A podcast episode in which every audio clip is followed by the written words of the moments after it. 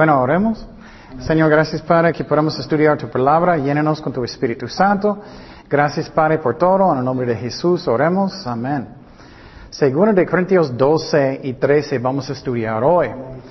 Y uh, los miércoles, los que no saben, estamos estudiando a través de toda la Biblia. Es muy importante que hacemos eso porque Dios escribió toda la Biblia. Y muchas veces personas solamente, ellos leen un salmito ya, un proverbio algo, y no, tenemos que estudiar toda la Biblia porque Dios escribió toda la Biblia. Entonces, uh, en este capítulo eh, hay cosas que puedes aprender si um, quieres ser un líder o eres un líder de un ministerio, un pastor, algo. En este capítulo en los capítulos um, 11 y antes, miramos que Pablo sufrió como un líder, como un apóstol. Su propia iglesia estaba rechazándolo poquito. Él empezó la iglesia, él se fue, y mientras él no estaba, llegó algunos maestros malos, estaban enseñando mal. Y ellos cambiaron para gustar y amar a él más que, que a Pablo. Es algo que es muy triste, pero es lo que pasó. Entonces muchas veces para estar en el ministerio no es algo fácil. No es algo fácil porque el diablo quiere destruir, hay mucha carne, hay muchos problemas y tenemos que estar fuertes en Cristo y vamos a mirar que Pablo, él batalló. Pero el tema más grande en el capítulo que a mí quiero que estamos fijando es que él siguió, él siguió amando a la gente aunque ellos no merecieron. ¿Me explico? Mi carne, ¿qué quiere mi carne hacer? Venganza, ¿no? Mi carne quiere cortarlos. No voy a hablar con ellos nunca. Eso es lo que mi carne quiere. Pero no, tenemos que mostrar el amor de Cristo aunque personas no merecen. Es algo hermoso que Pablo hizo. Pero mira cómo él sufrió, cómo él siguió amando ellos aunque él sentía rechazado por su propia iglesia. Entonces, según de Corintios 12.1, vamos a empezar.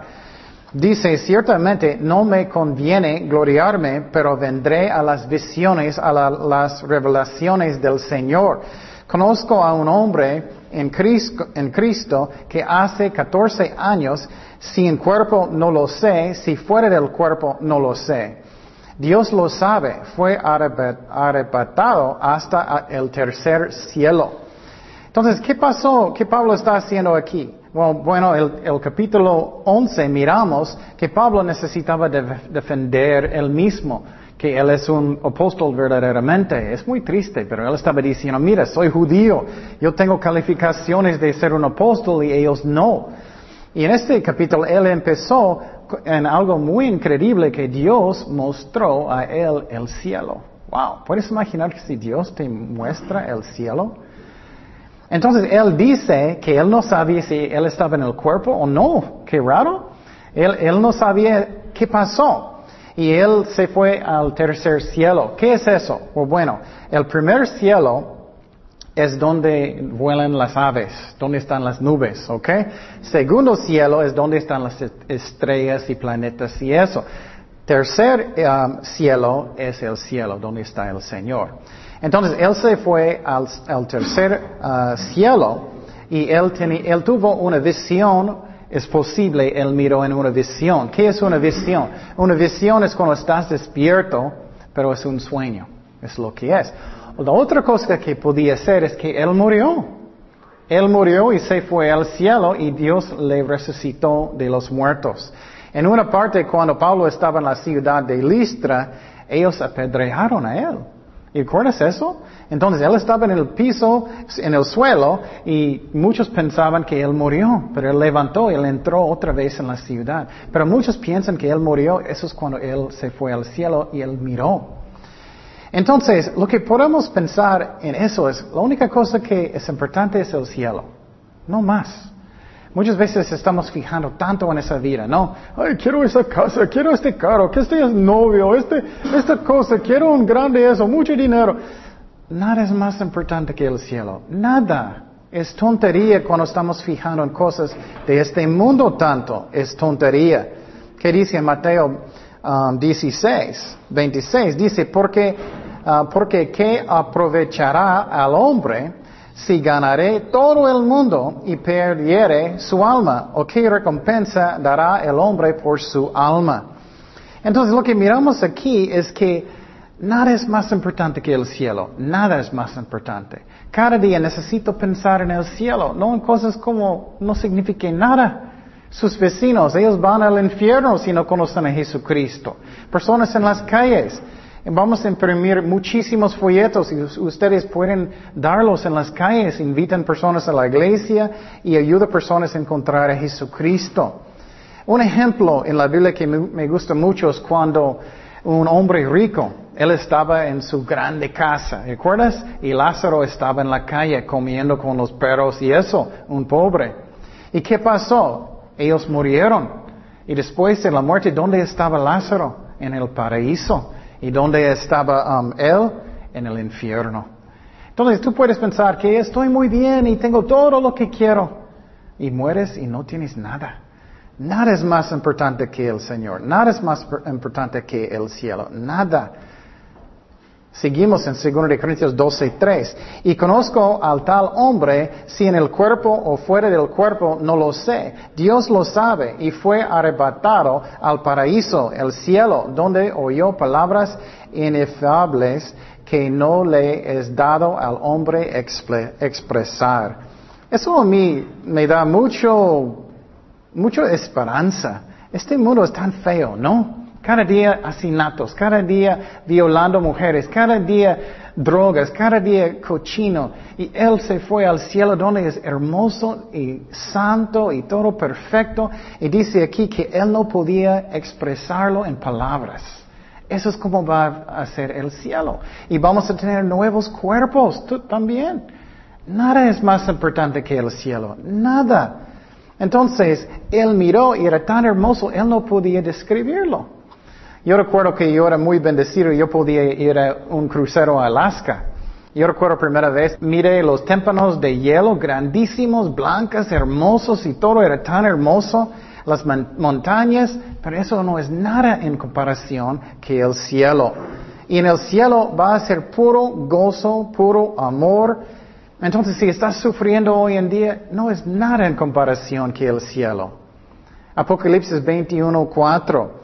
Enjugará Dios toda lágrima de los ojos de ellos, y ya no habrá muerte, ni habrá más llanto, ni clamor, ni dolor, porque las primeras cosas pasaron. Y el que estaba sentado en el trono dijo, he aquí, yo hago todas Ah, nuevas, perdón, yo hago nuevas todas las cosas. Y me dijo, escribe, porque estas palabras son fieles y verdaderas.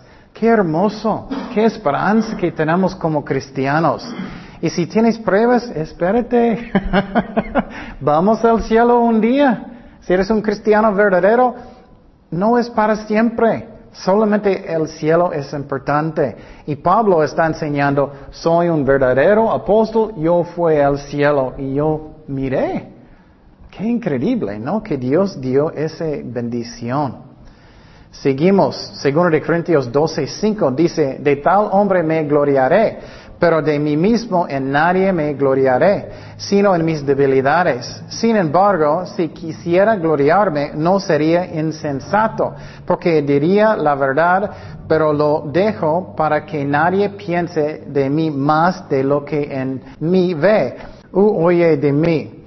Entonces, Pablo está diciendo en esa parte que él es un verdadero apóstol otra vez. Él está dando ejemplos.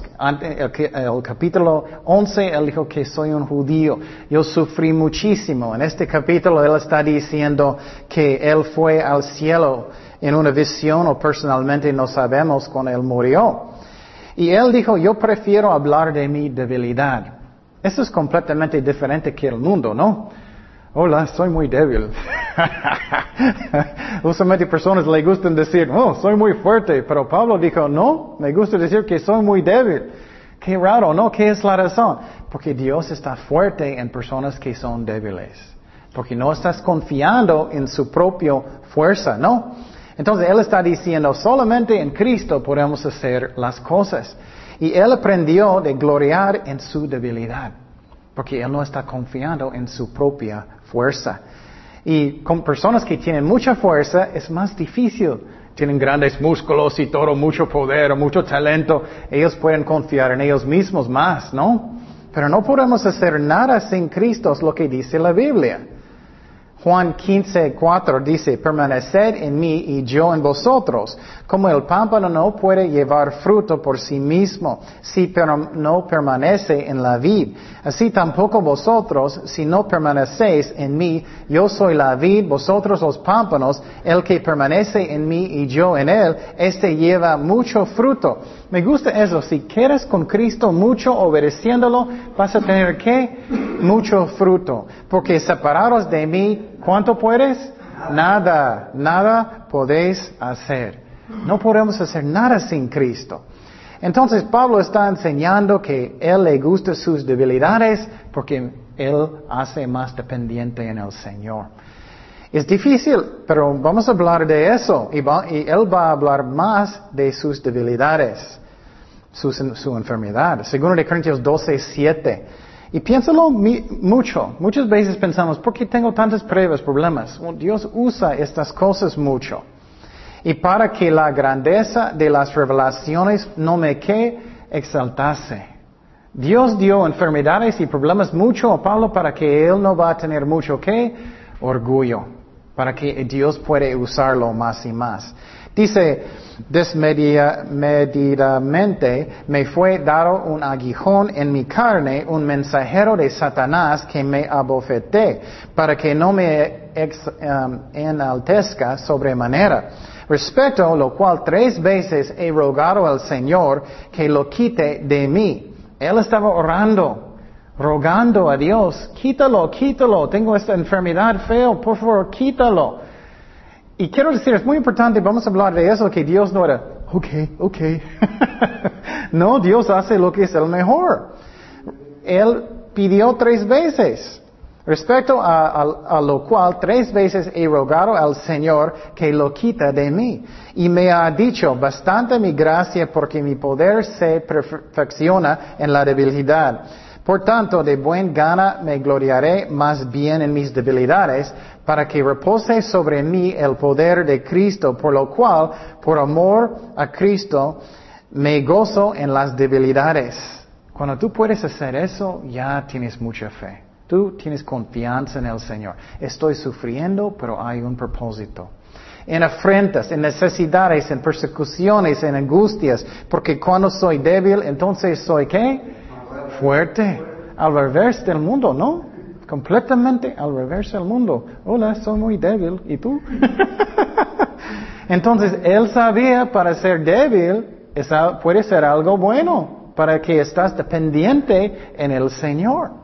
Y claro, no estoy diciendo que tienes que nunca ir al gimnasio, nada de eso, no estoy diciendo eso, pero estoy explicando, muchas veces somos débiles o tenemos pruebas grandes para que somos dependientes en el Señor y no en nosotros. En este pasaje podemos aprender cosas que son muy, muy importantes. Y si quieres apuntarlo, son muy, muy importantes. Primeramente, miramos que Pablo rogó que Dios quita la enfermedad. Entonces, pero ¿qué dice aquí? ¿Dios dijo no? Él dijo no. Entonces, ¿qué era la razón? Uno, número uno, es para que él no va a ser lleno de orgullo. Tú sabes, si tienes, por ejemplo, puedes imaginar tienes una iglesia muy, muy grande, muy, muy grande, Dios está usándote mucho, y si su, salud es perfectamente bien, es fácil tener orgullo, ¿no? Pero si todo el tiempo, por ejemplo, su dedo gordo en su pie duele mucho, vas a estar pensando en su dedo, no en, en, en orgullo, ¿me explico? Entonces Dios tiene propósitos. Número uno es para que no va a estar lleno de orgullo. Número dos, es para que Dios va a tener la gloria. Si tú eres muy débil y Dios está haciendo una obra, personas pueden ver, oh, no es Él, es Dios. ¿Me explico? Otra cosa, para que Pablo no va a confiar en su propia fuerza. Nosotros, esa pasa con nosotros también, para que no estamos confiando en nuestra propia fuerza. Y muchos piensan que ah, el aguijón que Pablo tenía era um, una enfermedad de su ojo, que era malaria y que tenía pus y todo, que era muy fuerte y doloroso y su cabeza dolía muchísimo. Y muchos dicen que él era muy chaparito con grande nariz y, y por eso, y, dolores en su ojo y en su presencia, él no era muy fuerte. Entonces, muchos piensan que era una enfermedad en su ojo que él tenía. Gálatas 4:15, ¿qué dice? ¿Dónde pues es, uh, está esa satisfacción que ex experimentabais? Porque os doy testimonio de que si hubieseis podido, os hubierais, hubierais sacado vuestros propios ojos para dármelos. Y muchos piensan que él tenía problemas en sus ojos. Y a veces Dios, vamos a hablar de eso, a veces Dios sana, a veces Dios dice que no. Y tenemos que confiar en Dios, que Él va a hacer lo que es el mejor. ¿Qué más que podemos aprender de este pasaje? Dios no siempre sana en esta tierra. Algunas iglesias dicen, oh, Él siempre sana, Él siempre sana, Cristo murió en la cruz, Él siempre sana en esta tierra. No es cierto. Completamente vamos a sanar cuando vamos con el Señor y voy a tener mi nuevo cuerpo. Y voy a darte un ejemplo en la Biblia y a veces Él sana en esta tierra también. Él para sanar es para hoy, pero no siempre. Segundo de Timoteo 4:20 dice, y Pablo dijo eso, Arrastro se quedó en Corinto y a Trófimo dejé en Milito que enfermo. Él dejó a alguien en una ciudad enfermo. Estoy seguro que Pablo oró por él. Él puso sus manos, estoy todo. Y, algunas iglesias hoy en día van a decir, oh, yo declaro en el nombre del Señor, yo declaro. Y Dios es, oh, no. Dios es, no, yo voy a hacer mi voluntad, no el tuyo. Tú puedes declarar cuando quieras, pero eh, si es no la voluntad de Dios, no va a pasar. Entonces, uh, Dios no siempre sana. Y eso es algo muy importante que entendemos porque algunas personas piensan es falta de fe o es pecado en su vida. Estás enfermo por pecado. A veces sí, pero muchas veces no. Entonces Dios decide lo que es el más importante. Y, y sí, la Biblia enseña, y voy a leer el versículo, primero de Pedro 2.24, dice, dice, ¿quién llevó él mismo nuestros pecados en su cuerpo sobre el madero? Para que vosotros, estando muertos a los pecados, vivamos a la justicia, y por cuya herida fuisteis sanados, pero completamente sanado en el cielo, solamente el cuerpo, cosas que son físicas. Es muy importante porque ah, tenemos que entender eso. En, muchas iglesias personas sienten mal. Oh, es mi culpa porque no, no estoy sanado. Es mi culpa porque estoy eh, enfermo o tengo pecado o no tengo suficiente fe. No, no, no necesariamente. Vamos a hablar de eso. Que muchas veces personas que están sufriendo más, ellos están caminando mejor con Dios. No siempre, pero puede ser. Y Dios quiere que a veces sufrimos. Esa es otra cosa que podemos aprender de este pasaje. Otra cosa que podemos aprender, muchas iglesias enseñan que siempre, siempre, siempre tienes autoridad sobre los demonios. No, no siempre. Pablo rogó al Señor. En muchas iglesias ellos dicen, vete demonio, vete demonio, en el nombre del Señor. O bueno, si Dios está guiándote para hacerlo, está bien, tenemos autoridad. Pero solamente si es la voluntad de Dios. ¿Me explico? En este caso, no era la voluntad de Dios. Era un demonio y Pablo no podía quitarlo. Como Dios guía, tenemos autoridad como Dios guía. No somos dioses. Um, también, pruebas grandes pueden aumentar nuestra fe. Podemos ir en uno de dos caminos, ¿no? Puedo tener amargura en mi corazón porque tanto está pasando conmigo, estoy enojado, ¿dónde está Dios? No voy a la iglesia, voy a mirar las novelas, voy a tomar, voy a hacer todo lo que quiero, voy con mis amigos, voy a tomar drogas, ya, bye. Eso pasa mucho, ¿no? Es triste. O tú puedes creer en Cristo. Tú sufriste mucho por mí en la cruz, tú me amas, sufriste mucho por mí, yo tengo confianza. No entiendo por qué estoy sufriendo, pero tú sabes lo que es el mejor. No soy Dios, pero tú sabes lo que es el mejor. Y tú puedes pensar en esa forma o puedes amargura. Puedes decidir. Entonces Dios tiene propósitos en todo.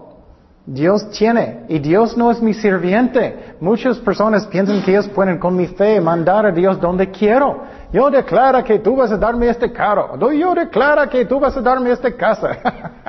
Yo declaro que vas a tener, voy a tener este desayuno. no, Él no es mi sirviente. Siempre como Dios nos guía. Y si Él pone algo en su corazón, voy a sanar a esa persona, Dios quiere, no tenemos que creer eso, es otra cosa. Eso es como una palabra de fe, conocimiento.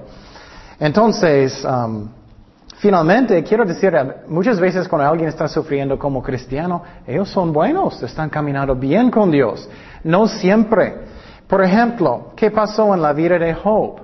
En la vida de Job, en la Biblia, él andaba bien con Dios. Él estaba cuidando su familia, sacrificando animales para sus hijos. Él estaba andando bien. ¿Y qué pasó? Satanás vino un día y él dijo a, Dios, mira él, él solamente está buscándote porque estás bendiciéndolo.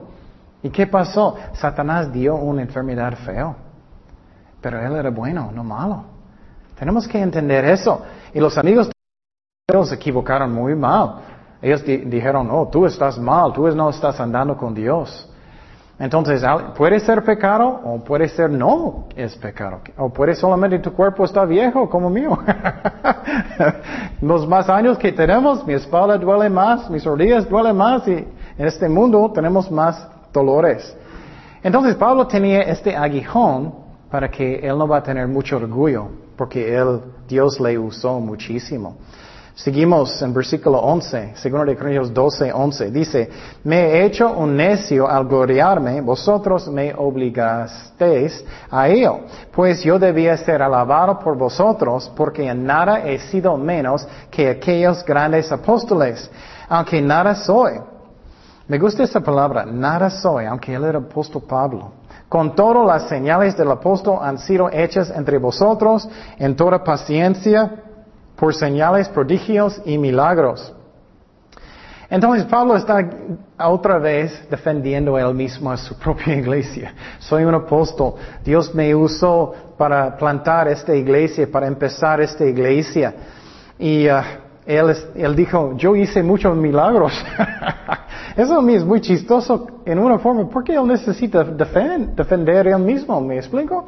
Si yo estoy levantando personas, muchos de los muertos, yo estoy ah, sanando muchas personas y, enseñando la Biblia y todo, es obvio que Dios está conmigo, ¿no? Y obviamente que estaba con Pablo. Y, él está diciendo, soy un apóstol. Yo tengo el don de, de, milagros. Y eso es un requisito para ser un apóstol, que tienes el don de milagros. Y me gusta que él dijo que no soy nadie, no soy nadie.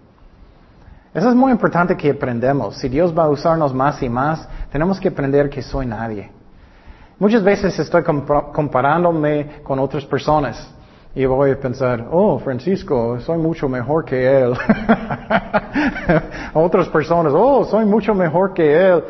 No, eso no es la verdad tampoco, pero tenemos que compararnos con quién? Con Jesucristo. Y no puedes decir nada. Somos nadie, nadie. Y Pablo dijo lo mismo. 13 dice, porque en que habéis sido menos que las otras iglesias, sino en que yo mismo no os he sido carga. Perdóname, perdónenme este agravio. He aquí, por tercera vez, estoy preparado para ir a vosotros y no os seré gravoso, porque no busco lo vuestro, sino vosotros, pues no deben atesorar los hijos para los padres, sino los padres para los hijos. Entonces Pablo está diciendo aquí, esa es otra cosa que es triste. Él no estaba aceptando dinero de la iglesia en Corintio. Él quería apoyar a ellos. Pero la iglesia estaba rechazándolo diciendo, tú eres mal apóstol porque no quieres mi dinero. y, él está diciendo, no, yo quiero bendecir a ustedes. Y él no quería que ellos van a decir que él solamente estaba haciéndolo por el dinero. Y él, él, dijo el ejemplo de un papá que quiere proveer para sus hijos. Entonces seguimos en 15. Y yo con el mayor placer gastaré lo mío y aún yo mismo me gastaré del todo por amor de vuestras almas, aunque amandus más, sea amado que menos. Wow. Entonces, Pablo, eso es la clave del capítulo. El clave si tienes un ministerio. Personas muchas veces no van a tratarte bien. No van a decirte gracias por lo que hiciste. No van a volver para darte gracias. Muchas veces van a tratarte mal. Mi carne quiere actuar venganza, ¿no? Mi carne quiere gritar o, actuar feo con personas y, hablar feo con personas. Pero no, ¿qué él dijo? Gastaré lo mío, lo mío y aún yo mismo me gastaré.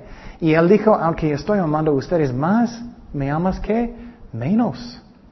Entonces, eso es un ejemplo hermoso de amor verdadero. Si tú amas a la gente, vas a seguir amándolos. Mateo 5, 44 dice, pero yo os digo, amad a vuestros enemigos, bendecid a los que os maldicen, haced bien a los que os aborrecen, y ora por los que os ultrajen y os persiguen, para que seáis hijos de vuestro Padre que está en los cielos, que hace salir su sol sobre los malos y buenos, y que hace llover sobre justos y injustos.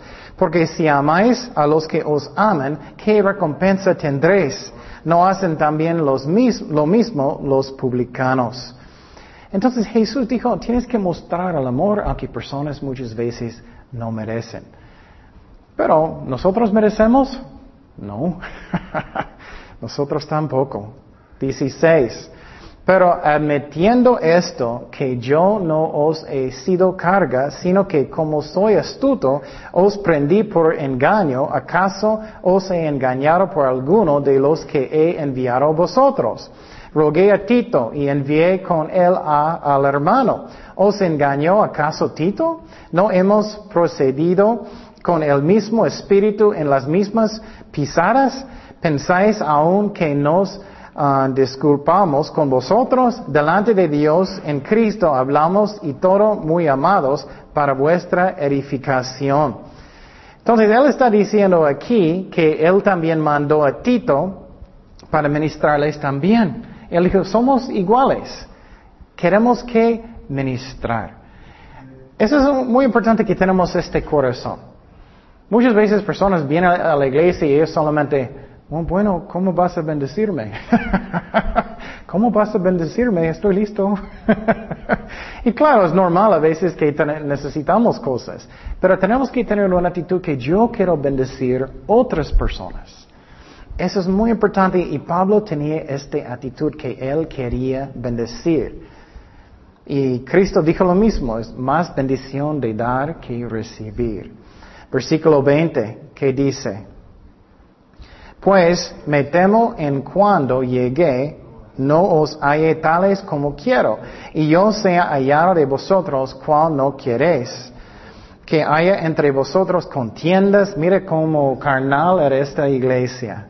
Envidias, iras, divisiones, maldicencias, murmuraciones, soberbias, desórdenes que cuando vuelva me humille Dios entre vosotros y quizá tenga que llorar por muchos de los que antes han pecado y no se han arrepentido de la inmundicia y fornicación y lascivia que han cometido.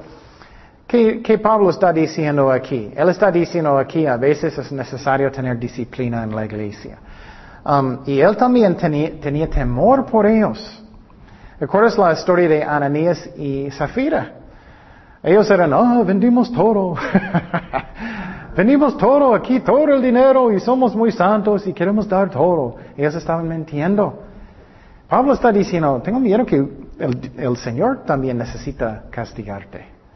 Él no siempre mata, pero Dios castiga cuando es necesario. Y Pablo va a castigar también a veces porque es necesario a veces.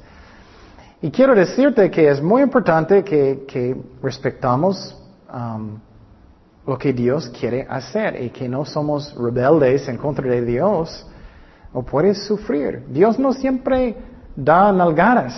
Muchas veces Él no hace nada porque Él sabe que vas a tener un, una, un cosecha de sus propias cosas, ¿no? ¿Qué pasa con personas que andan en drogas mucho? Muy grande cosecha, ¿no? Fea. Y muchas veces personas piensan, ah, estoy bien, estoy bien. Pero no, pero no. Eh, seguimos en capítulo 13. Dice, según de Corintios 13, 1, esta es la tercera vez que voy a vosotros. Por boca de dos o tres testigos se decidirá todo asunto, he dicho antes y ahora digo otra vez como si estuviera presente y ahora asente lo escribo a los que antes pecaron y a todos los demás que si voy otra vez no seré indulgente. Entonces lo que estaba pasando es que Pablo dijo, bueno, yo voy a disciplinar a ustedes si ustedes siguen rebeldes. Y a veces disciplina es necesario en la iglesia. Y eso es amor también. Tenemos que entender eso. Personas piensan que si nunca haces disciplina, eso es amor. No es cierto. Si tú dejas a sus hijos hacer todo lo que ellos quieren, eso no es amor. Oh, puedes salir hasta las dos, a las dos en la noche. Puedes salir con cualquier amigos que quieres. Hacer todo lo que quieres. Eso no es amor tampoco. Entonces, amor es disciplina también. Um, es importante que entendamos eso. Dice Hebreos 12:6, porque el Señor al que ama, ¿qué? Disciplina, disciplina. Y a veces es disciplina es necesario en la iglesia también.